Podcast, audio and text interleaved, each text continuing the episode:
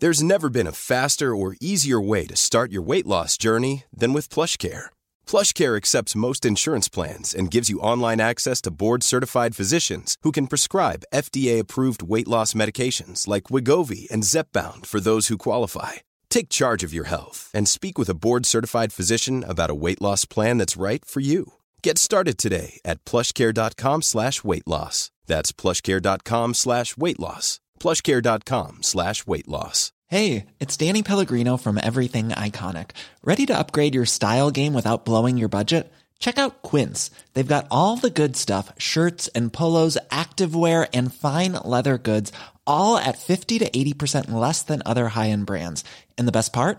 They're all about safe, ethical, and responsible manufacturing. Get that luxury vibe without the luxury price tag. Hit up quince.com slash upgrade for free shipping and 365 day returns on your next order. That's quince.com slash upgrade.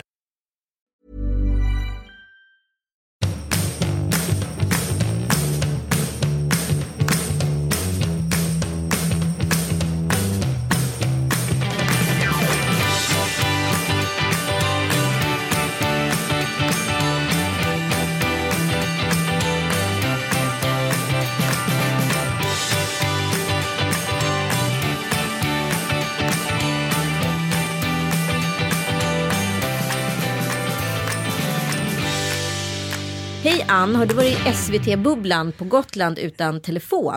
Herregud. Då var det, ska jag säga så här att mitt eget självförakt sköt i höjden. Å det grövsta. Du vet den där Pippi Långstrump-scenen. När alla på eh, tivolit försöker så här men du vet den här gamla klassiska grejen som man även kunde göra på Gröna Lund. Ja. Man ska ta en klubba och så ska man slå på en sån här liten gummibulle och så ska man så här, skjuta upp. Och, och är man så stark att man skjuter ända upp i höjden så det plingar då får man typ en björn. Ja. Men det är så himla svårt så det är aldrig någon som lyckas göra det förutom Pippi Långstrump då. Exakt. Som gjorde det. Och det var du. Så snabbt sköt i höjden. Mm, vad hände? Fick du en falling down? Nej, min, min, hjärt, min hjärta. Min hjärta. Min hjärta, min eh, hjärna fick en total kortslutning efter dagar av liksom super, super överprestationshets. Eh, jag skulle först på din lanseringsfrukost med Sniff Ja. på Skeppsholmen, det godaste frukost jag ätit. Fast jag bara, bara äta typ i 20 sekunder. Sen skulle jag direkt till Gotland, ta pendeln, eh, åka till Gotland och spela in i flera dagar och kolla till vårt, vårt nya hus.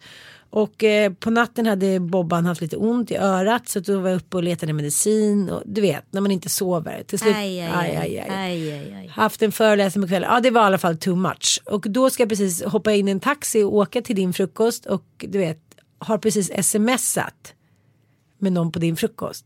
Du vet, det är så som att spö, ett spöke har kommit och tagit min telefon. Ja. Men så känner jag så här, men jag har sagt att jag ska komma och då gör jag det. Så då åker jag utan telefon. Men du är ju så gullig att du kom. Det är ju otroligt. Men du är ju ändå. Nu blir jag liksom lite orolig för dig. Du måste ju verkligen ta hand om dig själv. Jag ser att du har mörka ringar under ögonen. Du är likblek i hyn. Tar du dina järntabletter? Kära Det gör jag, men jag ringde precis till min barnmorska och hon sa, men förstod du inte att du skulle börja ta två efter ett tag? Nej, jag är ingen liksom gravidpreggo-expert. Det där tycker jag är liksom en föreställning om att kvinnor intuitivt ska förstå liksom vad deras kropp behöver när de är gravida. Man ska förstå att man kan ta två Niferex. Hon sa ju så här, ta inte två för då kommer du kanske få magknip och sådär. Men hur ska jag då veta att jag efter ett tag ska ta två? Det ska jag läsa på kanske. Ja, det är ju så att ganska många då som har varit gravida får ju också läsa på en sån här bok som nu handlar om hur det är att vara gravid. Ja. Den boken var ju några år sedan du läste. Du kanske inte skulle göra någonting om du uppdaterade din kunskap. Nej men det är lite löjligt för att man tänker så här nu är det här mitt femte barn nu ska jag kunna allt men jag sitter ju alltid och tjuvlyssnar på andra som har bebisar eller är gravida för jag ju helt glömt bort. Ja. Men så är jag liksom lite för stolt för att jag ska uppdatera. Fast det- saken är ju den, man glömmer ju saker både mellan, alltså nu har jag jobbat två barn men jag kommer inte ihåg någonting med Tom Allan. Nej. Alltså eller med Penny när, när jag fick Tom Allan. Det var typ så här i början bara, ah, man lägger den vid tutten så här, så här byter man en blöja. Alltså det var väldigt mycket så här ba- basic kunskaper. Sen så bara så kunde man komma på efter ett tag, ja men just det, det var så där man gjorde. Mm. Men man liksom växer ju med barnet och åldras med barnet på något sätt. Så man glömmer ju Ja. så otroligt mycket. Ja det är klart, jag kanske måste läsa på den här boken. Men jag ska gå och kolla mina järnvärden igen. För jag känner mig inte särskilt mycket piggare. Och i lördags när vi var på grillmiddag på Valborg. Då satt jag på, i och för sig på en stol som en vill säga, snurrstol. Men bara poff så ramlade jag. Ja men bland annat var det en regissör där som jag tycker är ganska cool. Eller jag tycker hon är skitcool. Så jag liksom satt och ville ha lite höjd på diskussionen. Ja, Och så bara så ramlar det omkull. Det finns ju ett, eh, ett förakt för svaghet i Sverige som jag tycker blir väldigt, väldigt tydligt just. Eller en, rädsla kanske för svaghet för man har aldrig pratat om den eftersom vi har Jante och Luther och allting. Men jag tänkte även på när människor dör i Sverige som när min mamma gick bort. Ja. Alltså vad svårt det var för våra nära och kära att liksom prata om det och så här.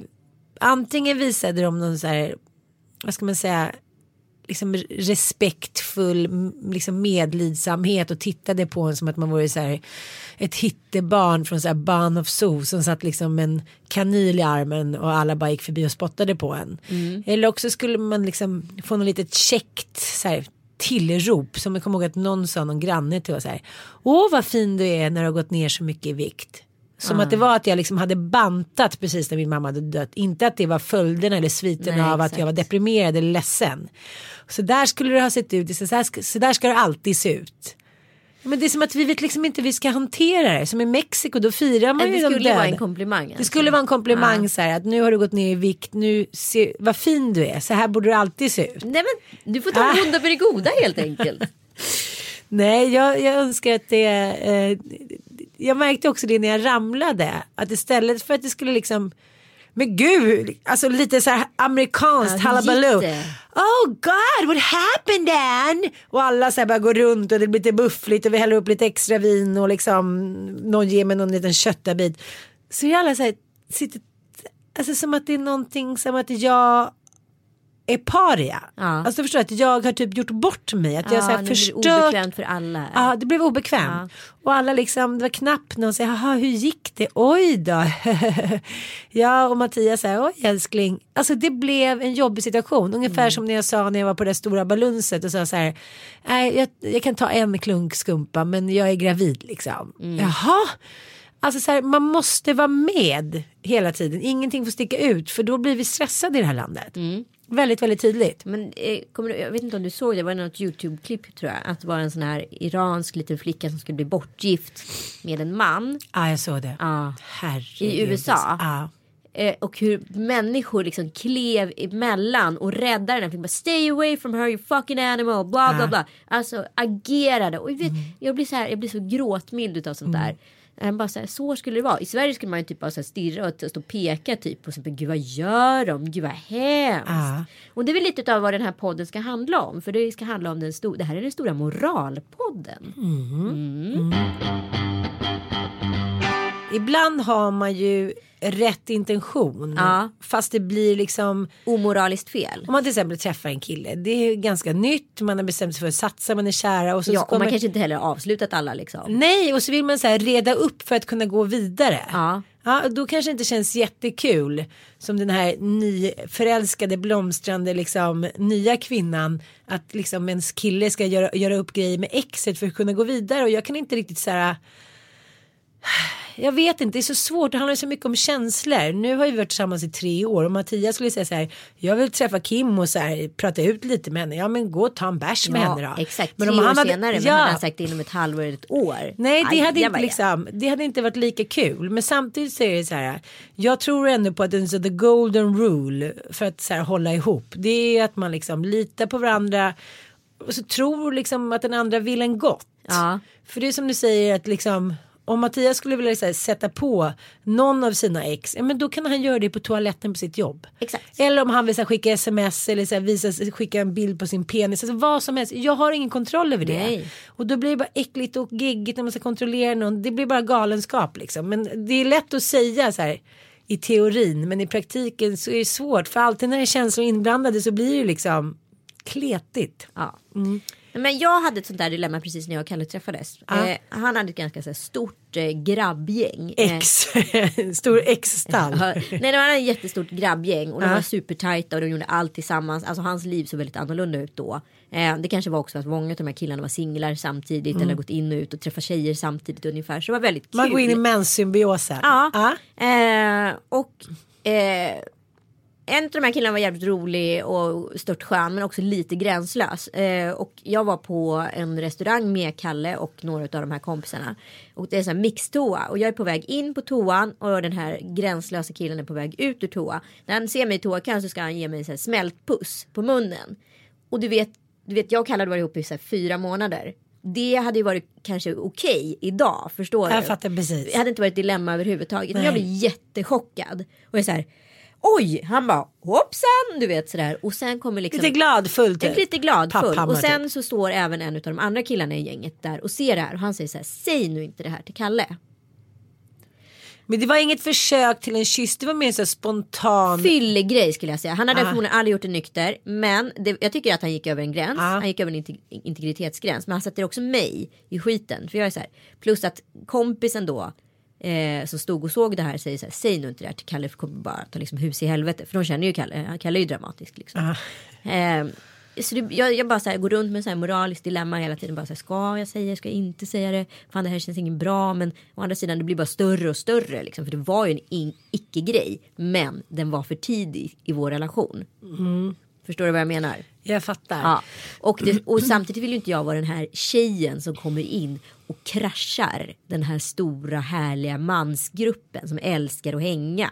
Jag vill ju inte vara hon. Jag är ju livrädd för att vara hon. Så jag satt i ett jättemoraliskt dilemma här. Ska jag säga eller ska jag inte säga? Sen kom i alla fall nyårsafton. Eh, och som sagt år ett bråkar man ganska mycket. Nyårsafton kom och samma så här, gäng är liksom med. Och då säger den här eh, killen på fyllan så här bara ah, du gick ju förlåt jag gjorde ett sånt jävla övertramp men eh, det är väl lugnt jag har väl sagt till Kalle och så och Kalle bara sagt vad då? Titta på mig. Och då ser ju den här killkompisen då att jag inte har sagt och Jag här uppstår inte. ju problemet. Han bara, jag trodde inte så gott om dig. Fan, jag skulle hållit tyst typ. Ja för då hamnar jag, nu blev ju ba, jag bara syndabocken här. Så jag var alltså den som hade hållit käften om en puss slash kyss, ingen tunga, inget sånt med blöta läppar kan man säga så. Ja, så kan man säga. Eh, och liksom, ja, borde, alltså grunden är, jag skulle ju bara sagt direkt. Ja. Men nu blev det ju en super, super grej här. Förstår du? Det här är ett moraliskt dilemma som man inte riktigt känner så här. Här kan jag ha problem med kompassen. Mm. Jag, jag vet moraliskt att jag borde så här, skitit i vad killkompisen sa. Jag borde skitit i alltihop. Jag borde sagt till Kalle direkt. Risken fanns ju då att det skulle ta hus i helvete. Nu tog det hus i helvete ändå. Men nu blev det ju jag som blir syndabocken. ja, men blev det en sån stor grej då? Ja, Kalle blev helt galen. Sen löste de det ju såklart. Ja. Och men liksom han var så här. Inte packa väskan men nästan liksom. Men alltså jag tycker att det där är väldigt, väldigt svårt. Jag pratade med min killkompis. en killkompis till mig har ju tre väldigt vackra döttrar som är nu i övre tonåren som får hänga med honom ibland om det är en ja, men rolig liten fest eller bara, kan inte följa med pappa? Ja, ja, ja, följ med på en, typ ett glas då. Och så står hans polare 40-plussare och ser de här unga svinsnygga tjejerna plus 18. Ja. Och så har de dragit några ginare och de kan inte hålla tungan i styr. Liksom. De måste sant? kommentera så här. Åh, fan vilka snygga döttrar du har. Riktiga heta. Bla, bla. bla." Och han är bara så här. Jag spyr, jag spyr, vi måste gå härifrån. Ja. Och då kan man säga så här. Det hade ju de här männen som är välutbildade och trevliga liksom fäder hit och dit inte sagt om de hade varit nyktra. Nej. Så det är alltid den här spriten, det är ju som den där killen som du Ja. pratar om. Han kommer ut från toa, man är uppe i den här liksom al- alkoholenergin, alla är härliga, man är lycklig för någons skull, man är ung, bla bla. Det är en smällpuss. Liksom, Det är ju inte integritetsavsiktare liksom. Han ville ju inte så här. Han vill inte krascha några relationer. Nej han ville inte heller ta- markera att han också kan- liksom, kan ha lite så här flört med dig. Utan det blev bara så här, en glädjepuss liksom. Som blev så fel. ja, För det så- skedde vid fel tidpunkt. Hade det skett liksom två år senare eller tre år senare, inga problem. Nej det är det jag menar. Men däremot till snubbar eller tjejer som säger så här. Ja men det var på en firmaresa, det var på liksom Åland jag var så packad liksom. Annars skulle aldrig hänt. Förlåt älskling, förlåt.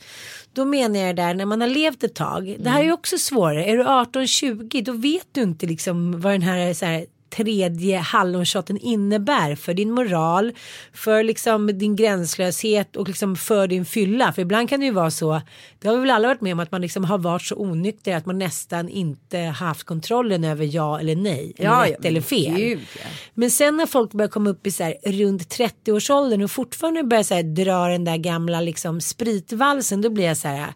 För idag och sen tio år tillbaka ungefär då vet ju jag exakt om jag tar den där tredje hallonshotten, om jag liksom hänger med på den där efterfesten, om jag bla bla bla. Nej men då har jag stoppat handen i syltburken och då vet jag att det kan skena. Och där har jag liksom en moralisk gräns. Då kan jag, om jag väljer då att gå över den, nej men då har jag redan valt och då har jag gjort val. Då spelar det ingen roll om jag är full eller nykter eller hit och dit. Och det har ju hänt, ska jag liksom ärligt erkänna, att jag har valt syltburken och tänkt så här, nu skenar det, okej, let's do it. Ja men där tycker jag att det är, så här, det är ett problem med moraliska dilemmat. Och så här, det jag känner idag det är så här, jag skulle ju aldrig hångla med någon annan. Men däremot om jag nu väljer att stoppa han i den här syltburken. Då vet jag att det kan ske. Jag fick ett sms från någon så här tjejkompis som var så här. Ja ah, men fan vi har efterfest kom förbi. Och jag stod precis i så här, trapphuset hemma. Klockan var ändå så här, tre eller fyra liksom på natten. Man var ju inte helt eh, stadig liksom. Ska jag inte påstå. Och då sa jag helt ärligt till henne. Jag sa så här. Vet du vad? Om jag kliver in på den här efterfesten. Då kommer inte jag kunna garantera för min egen så här min egen moraliska säkerhet. Nej. Så jag är ledsen, jag kommer välja att inte dra dit. Ja. Och det handlar inte om att så här, jag är sugen på att vara otrogen. Det handlar Nej. mer om att så här, jag kan inte garantera vad andra människor heller gör mot mig. Och vad jag kommer utsätta mig för för situation. Mm. Och där kommer ju moral in. Så jag är så här, nio fall av tio väljer jag såklart att inte gå på den här Ja. efterfesten och aldrig den Men- utvägen. Liksom. Men du vet ju med den erfarenheten som du har Ja. nu när du går, du vet ju precis när du har valt syltburkstillfället. Ja gud ja. Ja. Fast nu väljer jag ju inte syltburk. Nej, men jag menar- Men förr i tiden när vi precis träffades. Då kunde jag absolut välja syltburkstillfällen. Och sen så bara oj då. Det kanske inte var så bra. Och så springer man från en efterfest och bara så här. Åh nej. Vilken tur att jag drog. Typ. Ja, ja, jag fattar. Men jag tänkte på någonting som eh, Mattias sa häromdagen för att han kände sig så tråkig. Ja. Det är också så här roliga vilka man umgås med just då. Vissa tycker att vi lever sånt halabalooba-liv. Och är så här, är på middagar och fester och resor hit och dit. Men i jämförelse kanske med er nu som har lite så här men näsan ovanför vattenytan, du är inte med barn hit och dit. Då tycker han ju att vi framstår som så här två så här svennebanainas i mjukbyxor. Men jag försöker förklara för honom för han tycker att han har varit så rolig men nu är lite tråkig. Men så tänker jag så här, först har vi fått så här ett, ett barn som inte ens är två. Jag är på smällen igen. Vi har så här, nytt sommarställe, vi har flyttat, du har startat företag, jag har aldrig jobbat så mycket som jag har gjort. Vad ska det här utrymmet då finnas när vi ska vara så här roliga galenpannor? Nej, men så exakt. så här, ja. Jag tror att han, han, han, han eh, brottas lite med det just nu. Ja, men det handlar om liksom hur ni löser det sen. Men i och med att vi kör ett moralprogram så tänkte jag köra ett moraltest på dig. Ja, underbart. och sen ska jag berätta en historia för dig som jag har gjort i livet. Får du anse om det är moraliskt eh, eh, okej eller inte. Ja. Ehm, tycker du att rika måste ge till fattiga? Ja. Ah, Okej. Om. Du valde ju alltså ja. Ja. Eh, hur gör du det? Jag gör det, jag ger, jag bara, är tigrar fattiga? Nej men jag ger till klassiska liksom, ja men Unicef, SOS, Unicef, SOS Barnbyar. Ja. Och sen så jobbar jag ju för SOS Barnbyar. Ja. Nu ska jag göra Postkodlotteriet. Ja. Eh, jag gör en podd. Mm. Jag Mm. ska skänka pengar till eh, en skola i Sydafrika. Eh, jag ger pengar till... Ja, Okej, mina- du är en giver. Helt enkelt. Ja, inte i liksom miljonklassen, nej. Nej, nej, men alltså man får göra vad man klarar av. Ah, okay, ja. Ja, Men jag skulle ju kunna ge mer. ja. Men det var ju bara det man vill komma fram till, eller hur? Ja. Eh, är det moraliskt okej att döda djur för mat eller kläder trots att vi kanske misstänker att djuret lider? Åh, vi pratade om det där i helgen. Att man vet ju. Jag köper ju nu för tiden bara ekokött. För att jag tänker att då har de mått bra. Ja. Men min uttalade liksom. eh, Det är inte så här att jag har åkt till farmen och kollat om kycklingarna går fritt. Alltså det där är ju svårt att veta för man, är så här, man tittar ju bort lite, man har lite skygglappar. Så jag tycker ju inte att det är moraliskt liksom riktigt men jag har ju ingen riktig koll på vad jag köper. Nej, okej jag fattar. Vad svarar man liksom? Förstår du vad jag menar? Är det moraliskt acceptabelt att döda en person för att rädda tio personer? Ja. Är det moraliskt okej för gravt handikappade att köpa sexuella tjänster? Ja. Är dödsstraff okej? Tänk om att någon skulle meja ner hela din familj. Och vara ett psykopat. Skulle du känna hämnd? Otrolig hem, men jag tror inte på att man ska leka gud. Det är då jag tycker att så här, då blir hela världen helt snedvriden. När jag först liksom, jag om jag mördar någon kan bestämma att jag är gud. Sen ska de som straffar mig tillämpa samma princip. Men när jag hör så här, barn som blir våldtagna, uh, pedofil, då känner jag så här, men ställ bara upp och skjut dem. Så att det är så här en sanning med modifikation, men jag tror inte på dödsstraff. Är vissa kulturer bättre än andra? Ja. Är det okej att hämnas? Ja. Får man vara elak mot någon som varit elak mot andra? Ja. Är det okej att ljuga för egen vinnings skull? Ja.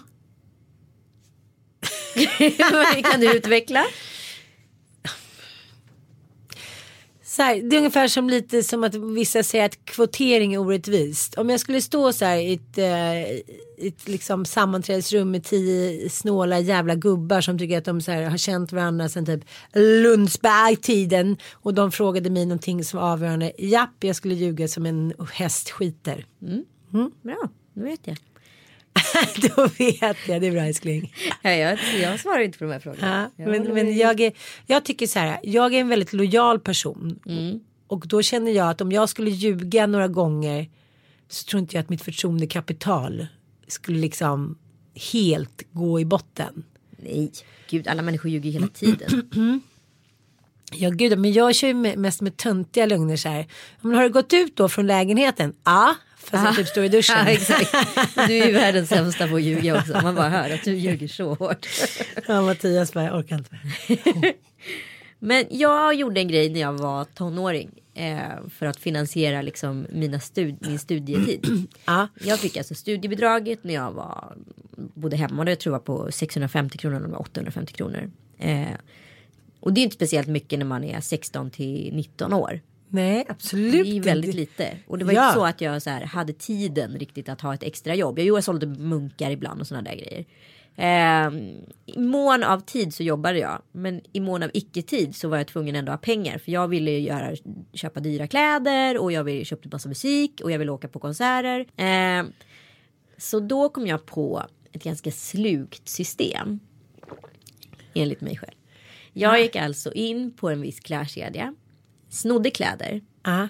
Eh, utan larm. Slängde ner min påse. Du hade ju typ ingenting larm. Nej, jag vet. Nu har jag allt larm. Ah, det här går inte idag. Eh, du provade sist. när jag provade sist. Nej, men jag, jag, sista grejen jag snodde var faktiskt en eh, resväska i Paris när jag var 22 år. Oj! För att kunna ta mig hem. Late bloomer. Late Ja, bloomer. ja. Eh, men jag jag började snatta ungefär när jag var 16. Och sen så höll jag på med det här ganska frekvent. Jag var 18 skulle jag säga. Ehm, Du åkte aldrig fast? nej! Jag var Wow. ju riktigt bra. Jag var riktigt bra. Ja, Hur som helst, jag hade en påse som jag hade så bläddrade jag liksom mellan kläderna och då kände, muddrade jag egentligen bara kläderna och kände om de hade larm eller inte och då släppte jag direkt ner dem i påsen. I den påsen med märket Ja, då? från det är smart. butiken. Ja, ja. Och sen gick jag ut från butiken och sen eh, gick jag till en annan butik utav samma märke. Men Eh, var du så iskall Ja, att du köpte också ibland? Du hade redan snott i väskan? ja kunde påsen. köpa något litet vid kassan. Ah, läppglans. Men helst av alltså så många till att komma ut ur butiken så fort som möjligt. Och ibland blev man ju stoppad. Då hade man ju ändå påse från butiken med ett kvitto i. Fast på några andra köp. För det kollade Aha. de inte så noga. Ehm, och det är ju lite jobbigt att stoppa en med en påse från butiken snarare än att här, ertappa någon i, ett, eh, i en provhytt. Och de här vakterna de hade, de satt ju redan vid provhytterna. De var ju aldrig liksom ute i butiken. Hur som helst så gick jag ut i butiken, antingen väntade jag en dag eller så gick jag direkt till en annan butik. Då hade jag inga kvitton på kläderna jag köpt. Köpt snott. Ja. Så då fick jag alltså presentkort Aha. istället när jag returnerade plaggen. Tog presentkorten, gick och köpte kläder som jag inte ville ha. Ja, Då fick jag ju kvitto. jag fattar. Jag fattar, jag Sen fattar. gick jag typ tredje dagen lämnade tillbaka. Fick kläderna cashen. Fick jag cashen. Så finansierade jag hela min Gud, det låter som en så här, fransk film. Superavancerat. Så avancerat. Jag är så glad att jag knäckte koden. det är bra att det står för det älskling. Själv snodde jag mer så här rosa porslinselefanter. Och så här. det var jättekul. Men jag snodde också kläder liksom. Men jag kommer inte ihåg hur mycket. Åkte du fast? Nej jag åkte heller aldrig fast. Men eh, vi, vi var också så här, fan jag bodde i Farsta, Hasch-Farsta. Så här, folk gjorde ju inte annat än bröt sig in på NK typ, snodde liksom Lacoste-tröjor. Men mamma hade rätt bra koll där, det var liksom svårt att så här, man fick av lite killar så här Lacoste-tröjor. Hon bara, kommer du därifrån? Var har du köpt den? Jag menar, då kostade en Lacoste-tröja redan då 700 spänn. Liksom. Ja, ja visst. Nej, jag fick den här Fitte. Jaha, men bra typ. Haschpundan. Ja, men det är bara att lämna tillbaka. men, eh, Men var ja. det moraliskt försvarbart för att det var slut? Eller var det liksom Ja men det är ju liksom ett brott. Jag har ju begått ett brott. Men- preskri- preskriberat vid den här tiden. Jo, jag vet. Men, men problemet är det är ungefär som man ser så här Ocean 11, Ocean 12, Ocean 13. Eller när man läser om liksom brott som så här har liksom begåtts så jävla snyggt. Då är det så himla svårt att tänka så här, gud vilket dåligt så här. Dels ingen har blivit skadad. Två, det vill säga man lurade storbanken, storkedjan, bla bla bla. Det är väl samma sak där, att man tycker så här, det har de råd med. Ja. Ja, för de låter ju så här unga flickor sitta så här och sy så att fingrarna blöder. Det ska de ha som straff. Förstår det är ju ännu mer Jo, omoraliskt. men om, jag, om du skulle sagt att du hade varit inne i liksom min syrras affär, eh, till exempel i Mälarhöjden och snott allting. Då skulle jag tyckt så här, fan det slår ju hårt mot henne. Hon jobbar hårt, hon har den Mm. där butiken ensam, bla bla bla. Men du får ju stilpoäng. Men det är ändå inte moraliskt försvarbart. Nej det är inte okej. Nej. Nej. Det är det faktiskt inte. Och sen var du lite för gammal. Jag var så här mellan 11 och 13. Du var så här mellan 18 och 22. Nej jag var inte mellan 18 och 22. Jag var mellan 16 och 18 och sista grejen jag någonsin snodde. Men, hur, var... men det tycker jag så här, du, bara, du, du är så här Jung och Freud typ, eller vad det heter, trolleri. Hur fick du ut en resväska? Du var Nej, så men här alltså, iskall. Det, det, ja, men du, du var så nervös? För då hade jag inte snott på flera år heller. Och vi nej, var så nej, jävla du hade inte i dig. Nej men vi var så jävla fattiga också när vi bodde i Paris för vi shoppade upp. Oj oj oj det där är en annan. Det där är ett helt program skulle jag säga. Ja, Paris. Paris. Du är Paris. Ja och sen ska vi prata i våran Du och jag har aldrig varit i store Paris. lördag om Svennis Ja, Den är riktigt rolig. Just ja, Storlördag är ju alltså ett koncept där vi släpper en extra podd i veckan. Ja Och den, heter den kommer ju då på lördag. Ja precis. Ja, Och den heter inte Stor- den här lördagen, men om ett par lördagar. Den här lördagen är vi i Tel Aviv och ligger med håriga ben höll jag på säga. Nej, nu har jag i alla fall rakat murvlan. Trevligt. Ja, det blev stopp i. Fräscht. Fortsätt.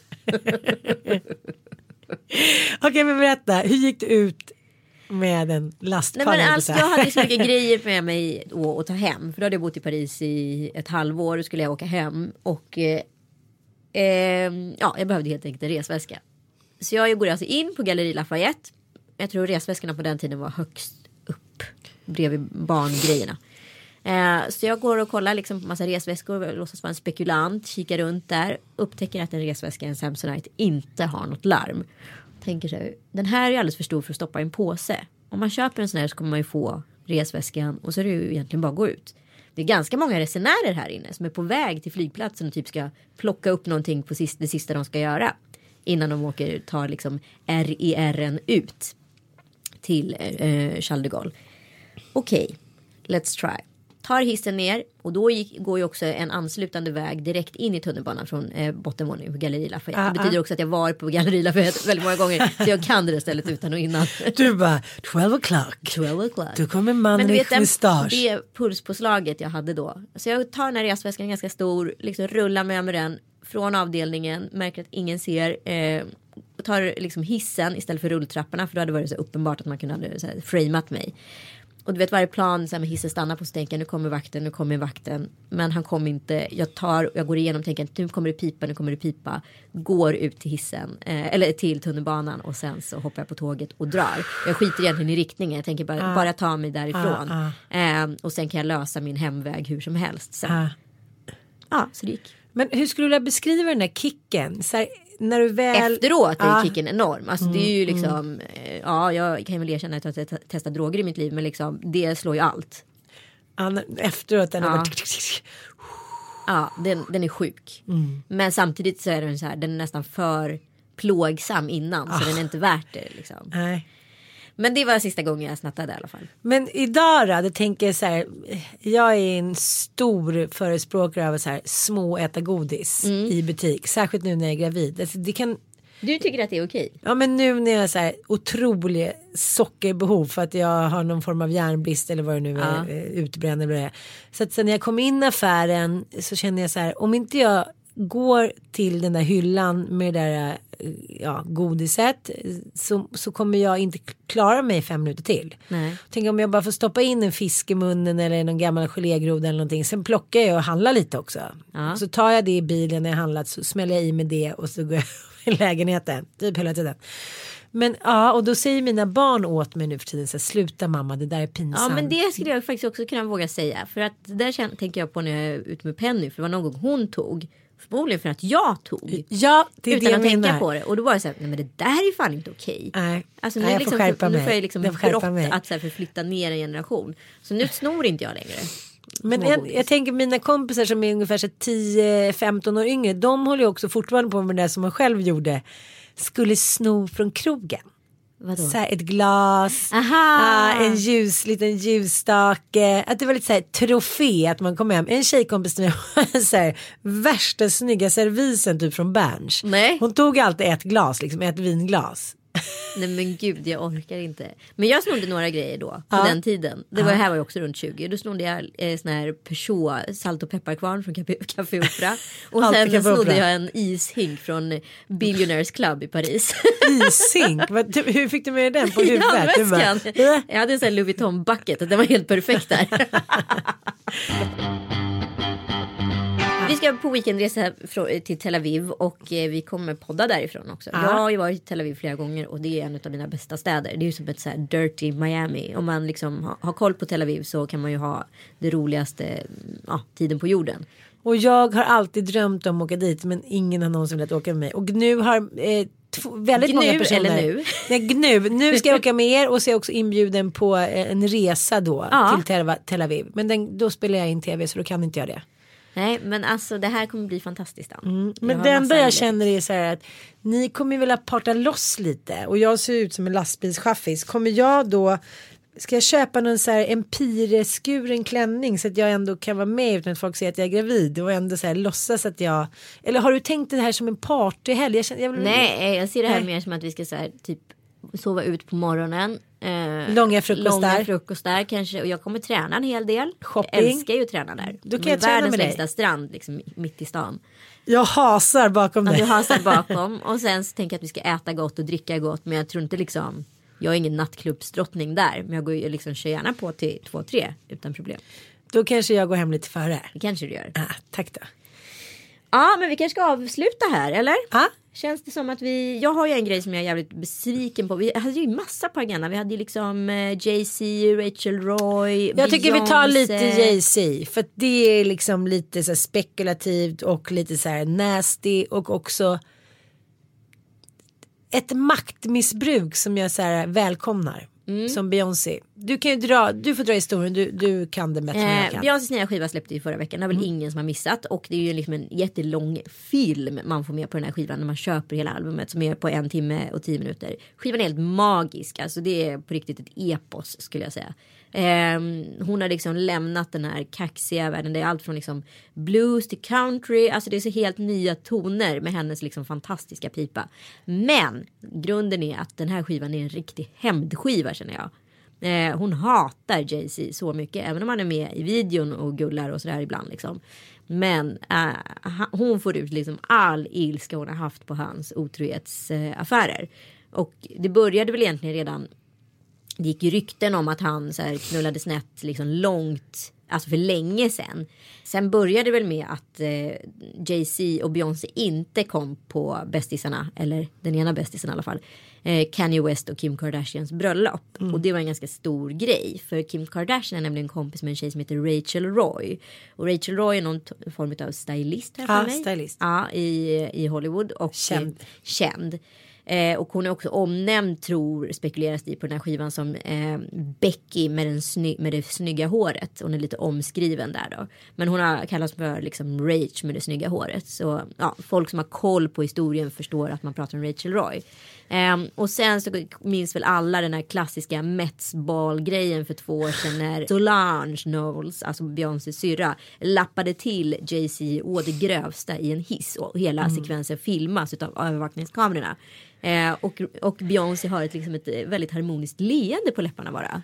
Och privata ögonblick. Ja. Som man inte ska få ta del av. Varför är det så kittlande? Varför är det så kittlande? Hans liksom så här brallorna neddragna. Oj oj oj. Syrrans liksom galenskap. Så här, du ska inte säga don't fuck my sister. Liksom. Alltså jag, jag älskar den bilden. Och sen så, alltså, allt som hände på Instagram efteråt när, ja. när Beyoncé bara hängde med Solange. För mm. Först skulle ju alla så här, skälla på Solange. Det är ju så mm. typiskt USA också att alltid så här, utsätta kvinnan för någon typ mm. av så här.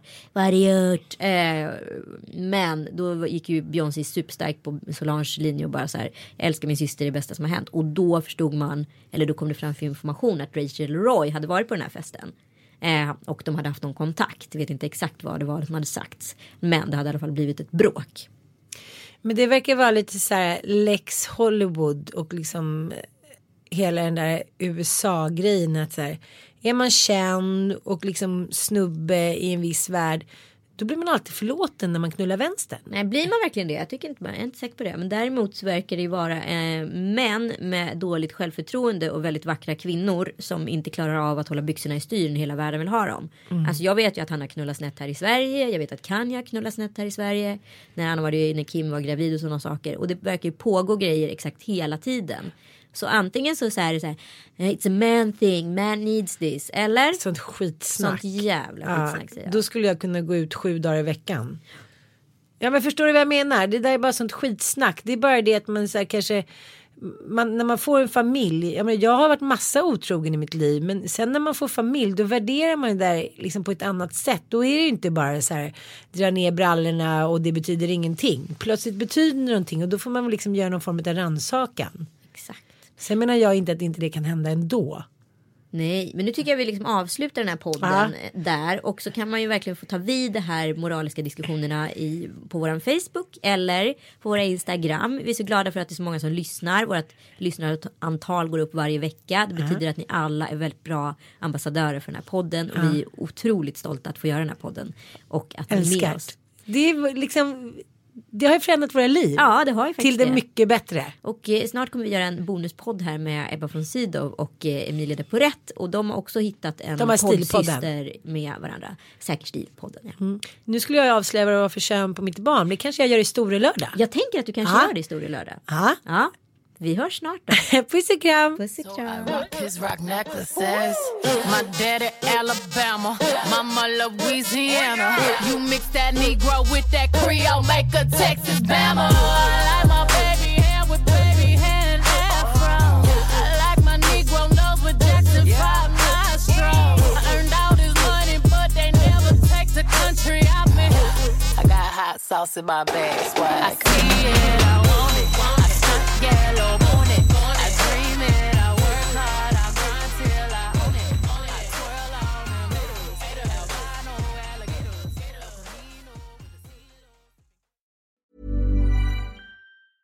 Hey, it's Danny Pellegrino from Everything Iconic. Ready to upgrade your style game without blowing your budget? Check out Quince. They've got all the good stuff shirts and polos, activewear, and fine leather goods, all at 50 to 80% less than other high end brands. And the best part? They're all about safe, ethical, and responsible manufacturing. Get that luxury vibe without the luxury price tag. Hit up quince.com slash upgrade for free shipping and 365 day returns on your next order. That's quince.com slash upgrade. Even when we're on a budget, we still deserve nice things. Quince is a place to scoop up stunning high end goods for 50 to 80% less than similar brands. They have buttery soft cashmere sweaters starting at $50, luxurious Italian leather bags, and so much more. Plus, Quince only works with factories that use safe, ethical, and responsible manufacturing. Get the high-end goods you'll love without the high price tag with Quince. Go to quince.com/style for free shipping and 365-day returns.